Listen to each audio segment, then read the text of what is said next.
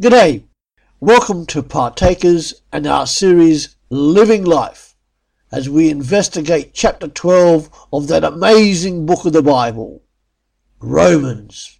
Verse 10. Love each other with genuine affection and take delight in honouring each other. The Apostle Paul, we know, is writing to all believers in Rome. All those who are called by God and loved by God. Romans 1 verse 7. So here in chapter 12 and verse 10, Paul commands that those Roman Christians are to love each other with genuine affection. Yes, Christians are to love all others, including those who are not believers, but they are to love especially other Christian believers. After all, they are all Christians.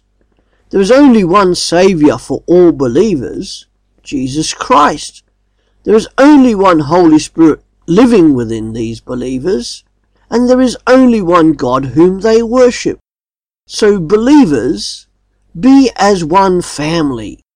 That seems to be what Paul is saying. Paul instructs these believers to be totally devoted to each other as family, having the welfare of others on their hearts and minds. For example, when one believer is weak or ill, the other believers are to act and strengthen that weak member. They are all to hold on to each other as family through their committed love and faith in Jesus Christ. That genuine family affection and love between them all, without division. And how is this genuine affection for each other seen? It is seen as each believer holds high in honour all other believers.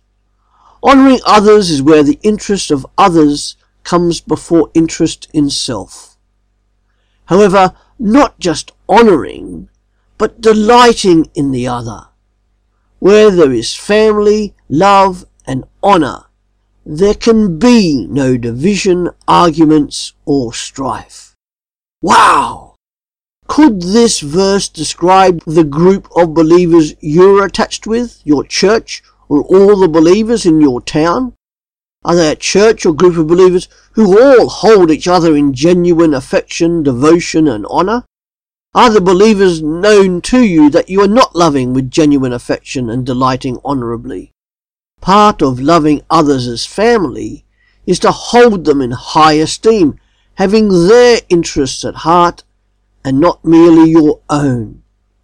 What are you doing for the fellowship of believers you are a part of?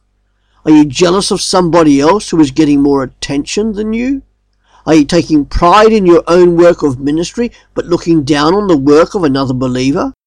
If you are, then you are not taking delight in them and honouring them.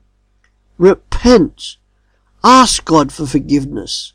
Go show your repentance by honouring and taking delight in that other believer. Go. Love affectionately all believers.